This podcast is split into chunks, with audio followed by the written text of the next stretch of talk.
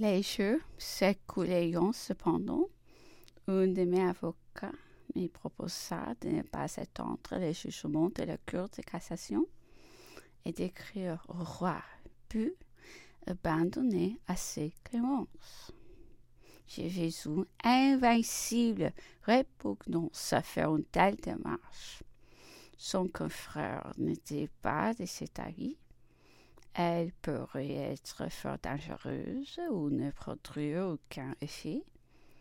Si le roi veut faire grâce, il attendra le jugement de la Cour. S'il est décidé à ne pas le faire, il attendra encore. Il est donc préférable de ne rien changer à la marche naturelle de cette affaire. Madame la duchesse de Plaisance, fille au ministre de la Justice, vint je chercher Madame Lavalette. Elle la conduit ici chez son père. Ces deux dames tomberont aux pieds du vénérable vieillard sa fille fondait en larmes, pressait de ses mains jointes et suscitait avec une violence et une ardeur dont pouvant avoir une idée sur la seulement qui ont le bonheur de la connaître.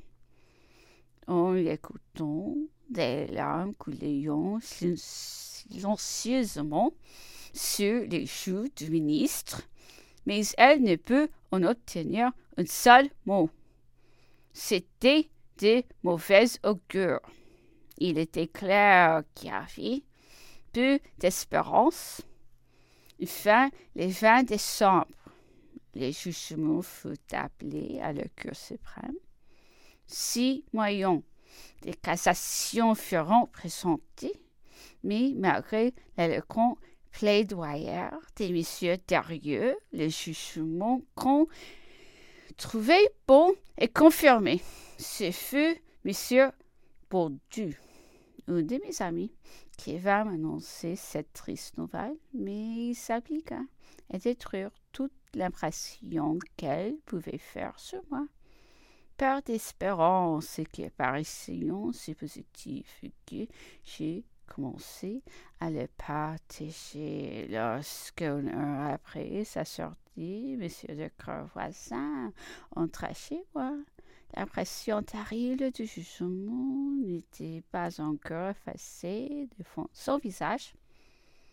Il espérait encore, mais ses raisonnements partillons d'esprit préoccupé qui aurait trouvé plus facile de me parler de résignation.